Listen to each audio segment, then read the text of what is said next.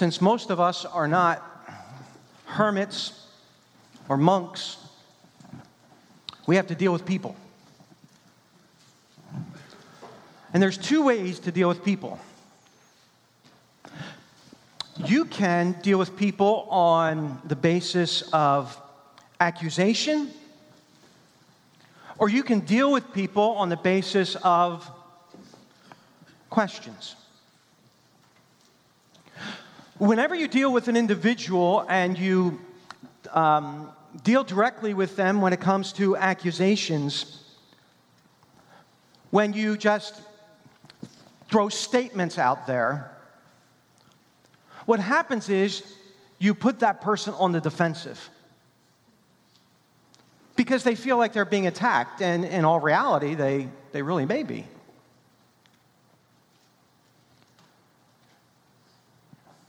But the way to be able to better deal with people is to ask questions.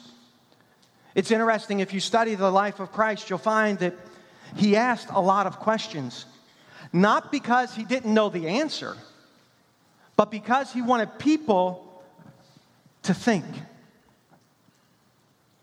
He wanted people to question where their current position was and where they needed to be. I think about how the Lord questioned the woman at the well. He didn't come out to her and say, Hey, you've lived a horrible lifestyle. What did he say to her? Hey, where's your husband? I, I think about when the Lord was dealing with the 5,000 and the disciples um, came to him and he basically said to them, Well, how much do we have? How much pennyworth do we have? How, much food do we have? Do we have anything? And disciples are scrambling around. And he used questions to be able to teach a lesson. And, and, and what happens is, many times when we ask questions, it helps people see things from a different vantage point. When you ask questions, it, it challenges people's ideas, it challenges their thoughts and perceptions. And in Romans chapter 8, Paul asks five very penetrating questions. And he's doing this to drive home the truth that a believer's eternal salvation is completely secure in Christ. That there is no condemnation for the believer. And he's asking these questions at the end of everything that he's stated to be able to once again reinforce to the believer that you're more than a conqueror because of Christ. You don't have to live underneath condemnation because of Christ. Don't let Satan use that in your life to discourage you. And what we learn for, uh, uh for us as believers from these questions is because we can feel condemned at times, because we can uh, many times question things in Christianity, that we don't have, that, that because of this, there is no reason for us to fear. There's no reason for us to not live as more than conquerors. There's no reason for us to feel condemned. See, every believer in here this morning, whether you feel like it or not, you are more than a conqueror since God is for you. And Paul gives us five questions that we're confronted with to prove, once again, that we're more than conquerors. I want you to take a look with me, and if you're taking notes, write this down. The first question that he asks, he says, If God be for us, who can be against us? If God be for us, who can be against us? If in this, in this verse, is not a question whether God will be for a believer or not. He's not, he's, that's not the way he's using this word if. He's not saying, well, if God be for you. No. It's not whether God will be for a believer or not. He's using the word if uh, in this instance, since it is so. So we could read the verse this way What shall we say to these things? Since God is for us, Who can be against us? I want you to turn over to Psalm 118, if you will, please. Psalm 118, and see that God is for the believer. So if you know Christ as your personal Savior, God is for you. I want you to hold on to that. You write that down somewhere. God is for you. In Psalm 118, verse 6, what does the Bible say? The Lord is on my side. I will not fear. What can man do unto me? It didn't say the Lord is on my side if I don't ever do anything wrong.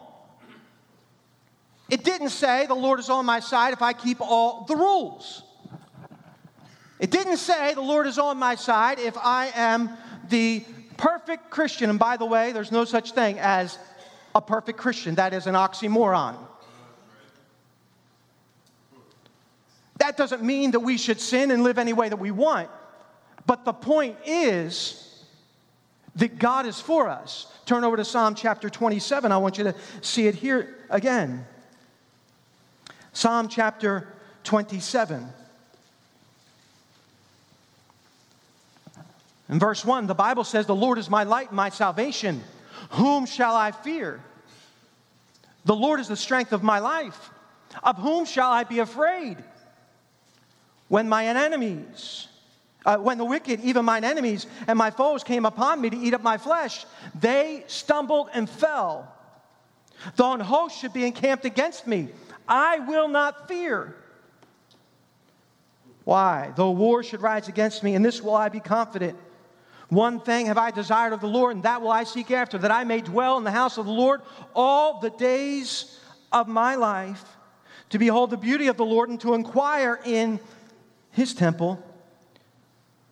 Well, how do I know he's for me? Take a look at verse 5. For in the time of trouble, he shall hide me in his pavilion. In the secret of his tabernacle shall he hide me. He shall set me up upon a rock.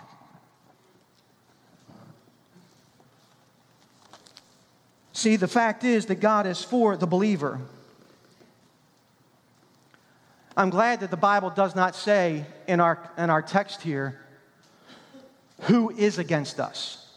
It doesn't say that. It says, Who can be against us? Because if the Bible said who is against us, there would be a large number of responses. I want you to write down, if you're taking notes, letter A, you have a foe. If God can be, uh, if God be for us, who can be against us? You do have foes.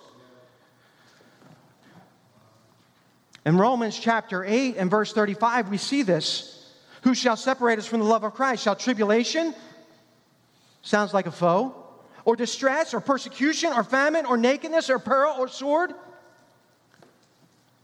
They sound like foes, do they not? There's also the unbelieving world, is it not? That's opposed to, to, to Christianity, to what we stand for.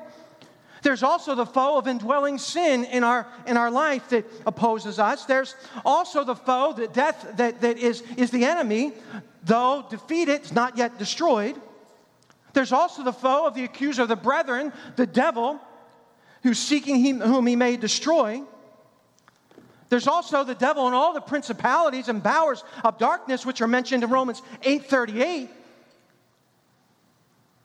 So it's not that we don't, ha- we don't have something against us, but the point is who can be against us? In light of all that, it's really as if no one is against us. Why? Because God is for us. See, it's not that we don't have foes this morning, friends, but those foes have to answer to our friend. Letter B, you have a father. You have a father. The Bible tells us that we have a God in heaven who is for us. The word for in this passage of scripture means that God is on our side. I want you to remember this. He's for us And now, right underneath that, if you've written that down, He's for us, but then that God is acting on your behalf. Isn't that a wonderful thing to think about? That God is acting on your behalf. Now, what's your behalf? It is for His glory and your good. So, God is always acting for your good on your behalf. What Paul is saying is that because we have this Father, there's no legal charge that can be brought against us in judgment. As a judge, He's satisfied. And as a Father, He loves us. The fact is that though there are many things against us in this present world, in this present moment, no one can harm us in the ultimate sense. Nothing. Though we may experience opposition, and we may experience opposition on every side, nothing can endanger our salvation. We have nothing to fear. Why? Because we all will have victory one day. We have a Father that loves us. We have a Father that protects us. And it does not matter who is against us because He is for us. And the truth is that the opposition that is working against us, we have a good, good Father that will use it to work it out for our good. So, everything that's working against you, because we do have opposition, God will use that. Why? Because He is for us, He is working on our behalf, so He can take all that, that the forces of hell are working against you and He can make it and turn it into something good. Now, that's a good God. If God be for us, who can be against us? With the creator of all the universe being for us, all other oppositions, even all the powers of hell that could oppose us, can never prevail. Listen, friend, if you know Christ your personal Savior, and this auditorium split wide open, and all the forces of hell came out to attack you and to try and oppose you and to try and destroy you. If you are in Christ, though life may cease in your body, you will be victorious because of Him. If God be for us, Paul says, who can be against us? So you know what that does? That gives us hope. Why? Why does it give us hope? In the midst of circumstances that seem unbearable, we've got a God who is working for us. And though we may never see victory this side of heaven, we're one day guaranteed victory. It's a guarantee. The game is over. We've won because of Christ. So every believer is a conqueror since God is for us. But secondly, the second question I see take a look here. How shall he not with him also freely give us all things? Take a look at verse 32. So the first question is if God be for us, who can be against us? The second question that Paul asks is how shall he not with him also freely give us all things? Verse 32 He that spared not his own son but delivered him up for us all, how shall he not with him also freely give us all things? This is an argument or this is a logic that Paul uses, and I've, I've described this to you before, but I'm going to give it to you again.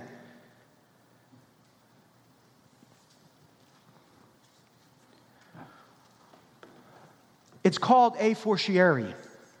It's a logical argument. That's exactly what Paul is using here. It's a Latin word that means from the stronger. You may not know the term, but you know the argument. The official term, like I said, it's a fortiori. You may, you may have never heard of that, and that's okay. But you do know the argument. It would be like this you go and say you have a child in your house, and you tell your child to go to the neighbors, and you say, ask, ask neighbor Smith, Mr. Smith, to uh, if you can borrow, if we can borrow his screwdriver. And your child looks at you and says, Well, what if Mr. Smith says no? you look at your child and you say to them, I know that the neighbor will not say no.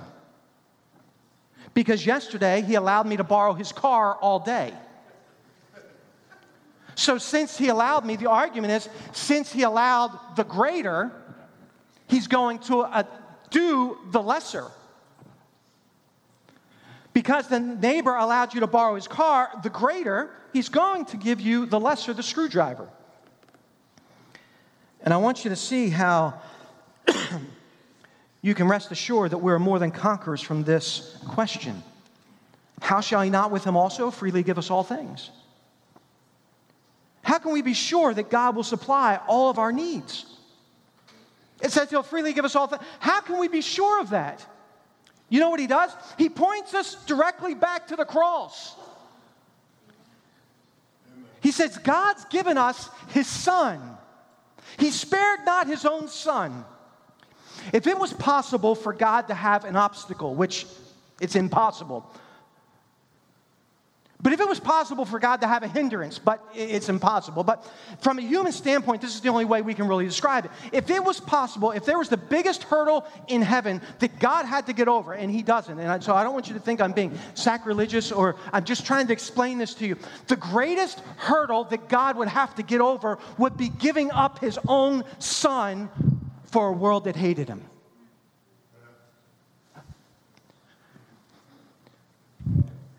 And the point is, since God has done that, the greatest hurdle, if you will, the greatest obstacle, the greatest problem,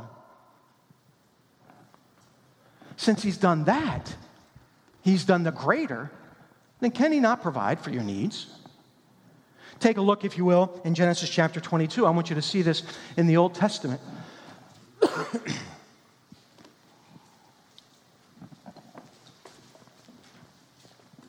God gave us his son. He didn't spare his son. And the reason that he gave us his son is so that we can have salvation and we can have a relationship with him. I want you to take a look here. We see first, letter A, you can write this down the supreme gift. The supreme gift. In Genesis chapter 22, take a look at verse 12. And he said, Lay not thine hand upon the lad. This is God talking to Abraham. Neither do thou anything unto him, for I know that thou fearest God, seeing that thou hast not withheld thy son, thine only son, from me. The word spared in our text is the same word withheld in the Greek text of the Old Testament. The Old Testament was originally written in Hebrew, but then it's been also translated into the Greek, which is called the Septuagint. Okay? And the same Greek word that Paul used, spared, is the same Greek word that's used in the translation to, uh, into the Greek of the Old Testament, withheld there. God said to Abraham, You have not withheld your son. But this is, this is where the, the story takes a turn. But he tells his son, he tells Abraham to spare his son, to spare Isaac, and to offer a ram as a substitute.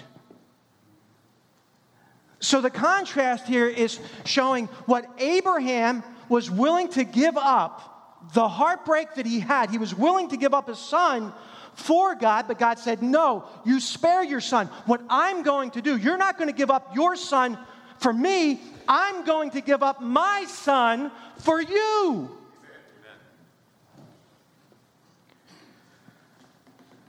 And God didn't spare his son, the Bible tells us. Instead, Jesus was and is the sacrifice for our sins. John the Baptist said, in John chapter 1 and verse 29, the next day John seeth Jesus coming unto him, saith, Behold the Lamb of God, which taketh away the sin of the world. God handed over his son to die for us.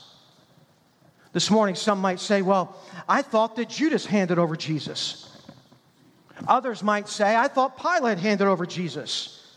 Or Herod or the mob handed over Jesus, or that we handed over Jesus. Or did not Jesus, the scripture tells us, hand over himself?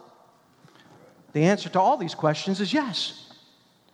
But Paul, in this verse, he's drilling past all that, past all these other facts, to the fact that God himself handed over his son for you and for me. So if he was willing to hand over his son to be able to supply our need of salvation, he is willing to meet every one of our needs. Acts chapter 2 and verse 23 proves this him being delivered by the determined counsel and foreknowledge of God. Ye have taken him by wicked hands, crucified and slain. See, friend, there's nothing greater that God could have given to humanity than a son to die in, uh, in our place and for our sins. Listen, we can't save ourselves. You and I, we can't do enough good. We can't purchase our own redemption.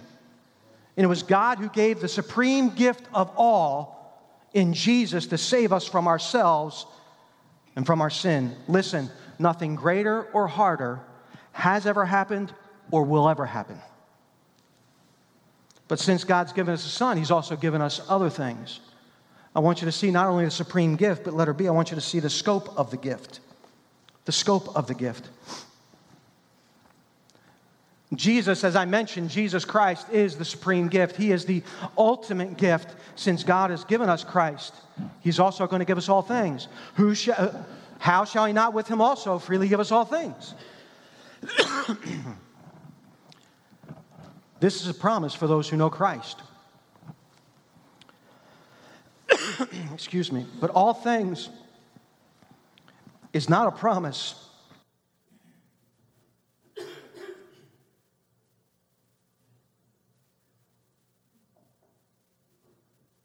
all things is not a promise of a trouble free life.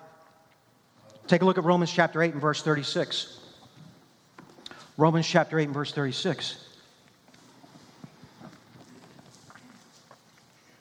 We see the supreme gift. We also see the scope of the gift. How shall he not with him also freely give us all things? Romans 8:36 says, as written, For thy sake we are killed all the day long, we are counted as sheep for the slaughter. You say, well, then, Pastor, what does all things mean? If he's willing to give us all things, well, you might want to write this down that all things work together for our good. Verse 28. That's all things. That will be conformed to the image of his son. Verse 29. That's all things. That we will be glorified in verse 30. That's all things. That there is no opposition that will be successful against us. That's all things in verse 31 that there's no accusation that will stick against us in verse 33. That's all things. That there is no condemnation for us, verse 34. That's all things. There's no tribulation that can separate me from the love of God, verses 35 through 39. That's all things. Not only this, not only all these things, but it also means that we will receive all the spiritual and material blessings we need to progress in sanctification. I want you to take a look at 2 Corinthians chapter 1. Because God has delivered up his son, I can rest assured that all the other promises, now listen, all the other promises in the Bible are yes and amen. Because God delivered up his son, I can rest assured that all the other promises in the Bible are yes and amen. Take a look in 1, 2 Corinthians chapter 1 and verse 20. 1 Corinthians 1:20 For all the promises of God in him are yea and in him amen unto the glory of God by us. I can count on the fact that since God gave up the greater his son for me and for you he will also give me the lesser all the promises. He's going to give me everything that I need for sanctification to be conformed into his image. See, listen, friend, I want you to write this down if you would. The cross guarantees, the cross guarantees continuing, unfailing fulfillment of every promise of God. The cross guarantees the continuing, unfailing fulfillment of every promise of God. And since God is for us, we're more than conquerors. Because He's for us and because he delivered up his son. But take a look also, the third question. Who will bring any charge against God's children? Verse uh, chapter 8 and verse 33. Who shall lay anything to the charge of God's elect? It is God that justifieth. Paul's bringing our attention once again to a court of law. First, I want you to see the accusation. The accusation, letter A, if you're taking notes. There are many accusations that could be raised against us, could there not? Take a look at 1 John chapter uh, 3, if you would please. 1 John chapter 3. There are many voices that could be raised in accusation against us. 1 John chapter 3 and verse 20.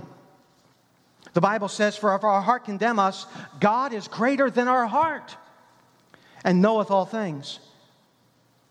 You know what? Our own, our own conscience accuses us, does it not? Our own conscience accuses us. But the Bible tells us, Paul's saying, Who's going to bring any charge against you? You child of God. You're a child of God. No one can bring a charge against you.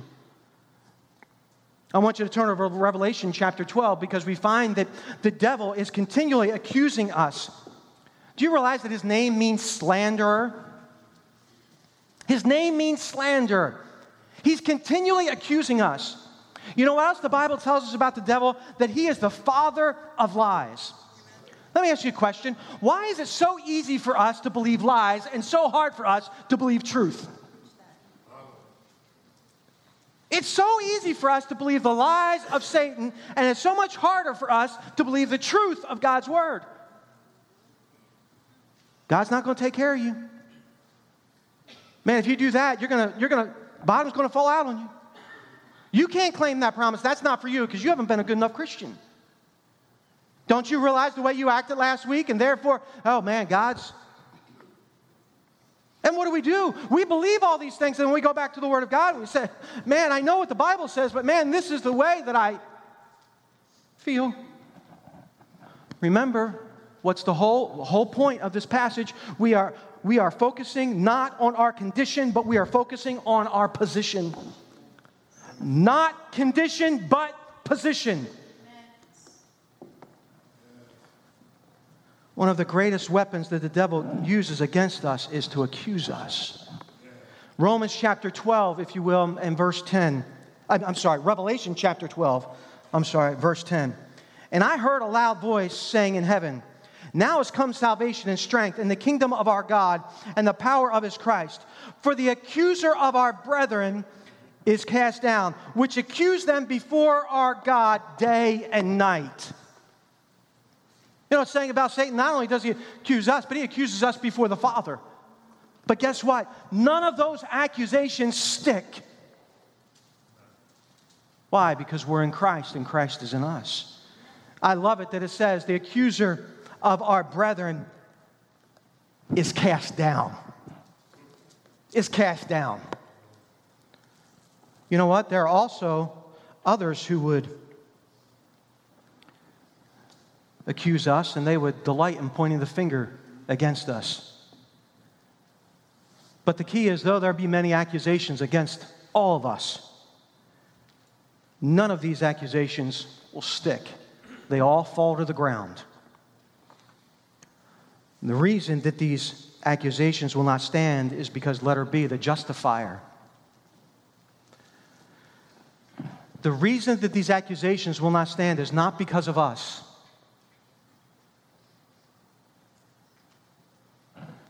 Because let's, let's think about it. Could we not think of things in our past that we've done that are true, that are against the Word of God? Have we not lied at one time or another? Could not Satan say to God, hey, he's a liar? Have we not thought impure thoughts at one time or another? Say, he's or she or whoever, they're lusting. Have we not had wrong motives and been envious towards one another or coveted something from somebody else? Hey, they're a covetous person.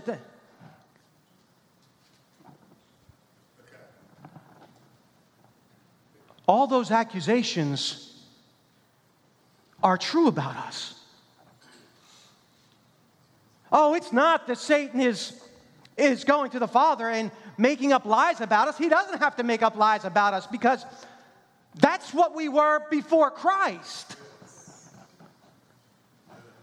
But we've got a justifier, and once we're in Christ, he may still come and accuse us. But you know what God the Father says to, to Satan is, hey, the only thing that I see in George Riddell is the blood of the Lord Jesus Christ that covers him from head to toe. He's justified.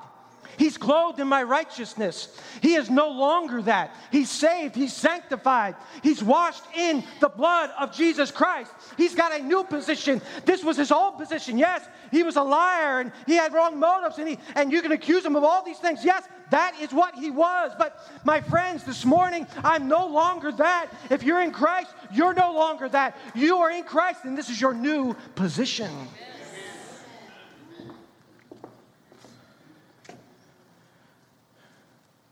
See, he's going to the judge.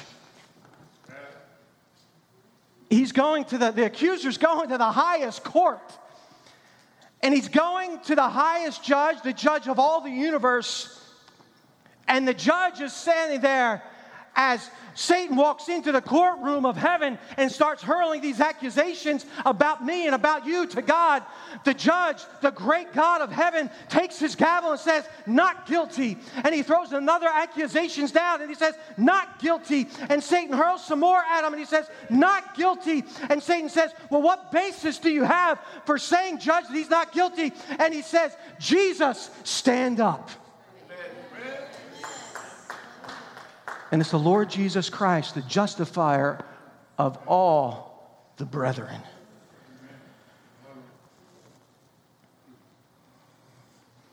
Since God's approved me, I need no other approval. Isaiah chapter 50, verses 8 and 9. The Old Testament puts it this way He is near that justifieth me. Who will contend with me? Let us stand together. Who is mine adversary? Let him come near. Behold, the Lord God will help me.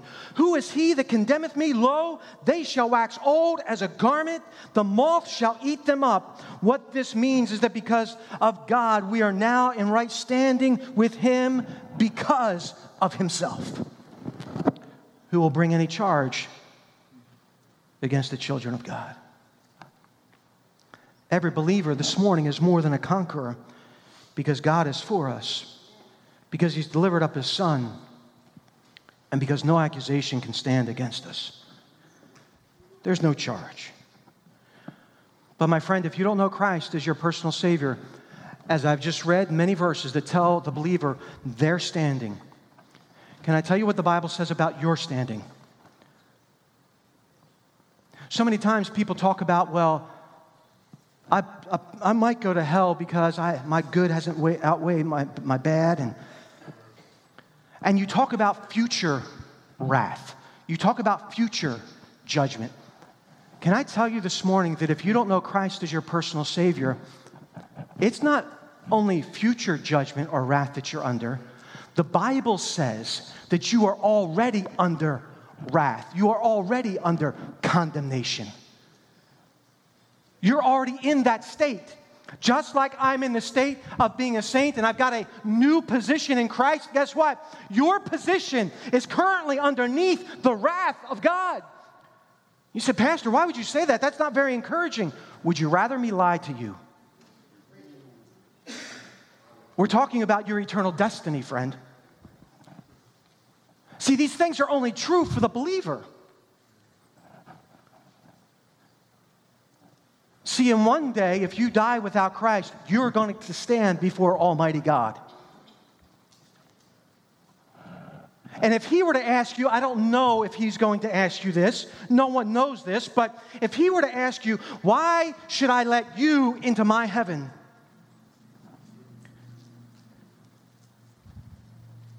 If you were to say, if, he, if you were to say to him, well, I'm not a murderer like some other people, he would look at you and say, Yes, you are. Well, what do you mean? I've never murdered anybody. It was your sin that placed my son on the cross.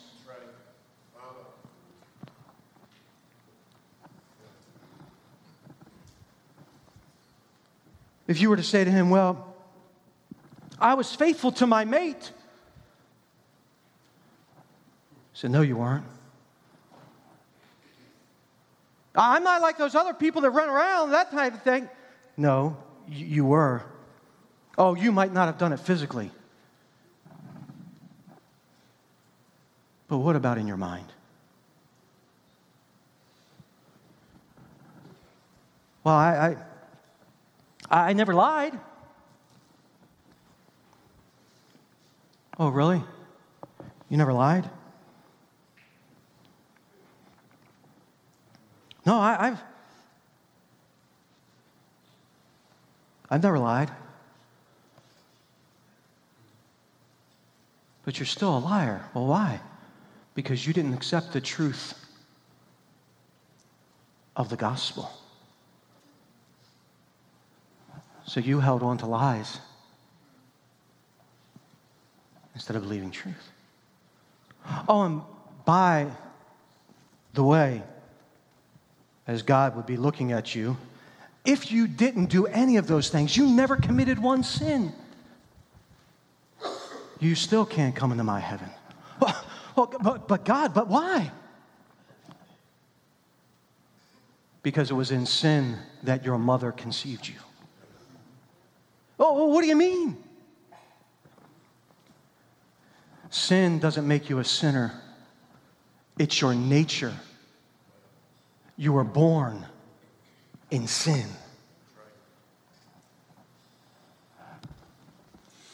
See, my friend, it's not whether your good outweighs your bad.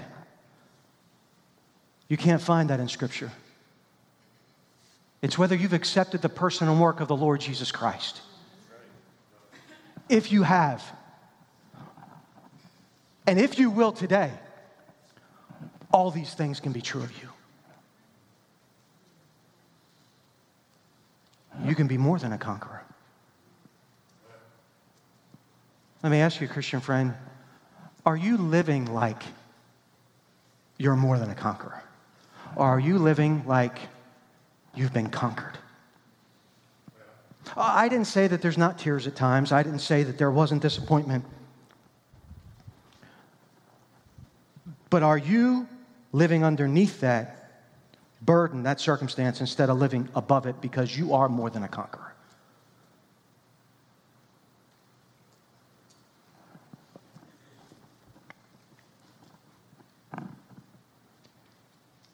I want you to think about how you have lived your Christian life and how you can live your Christian life.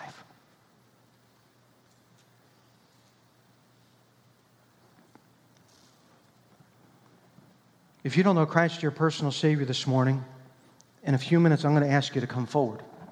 We ask Christians and non Christians like to come forward. And if you'd like to know Christ as your personal Savior, we got people that can take the Word of God and show you how you can know for sure that you're not going to be condemned. How can you know for sure that there's no accusation that'll ever stick? How you know for sure that God will meet every one of your needs? because of his son Jesus.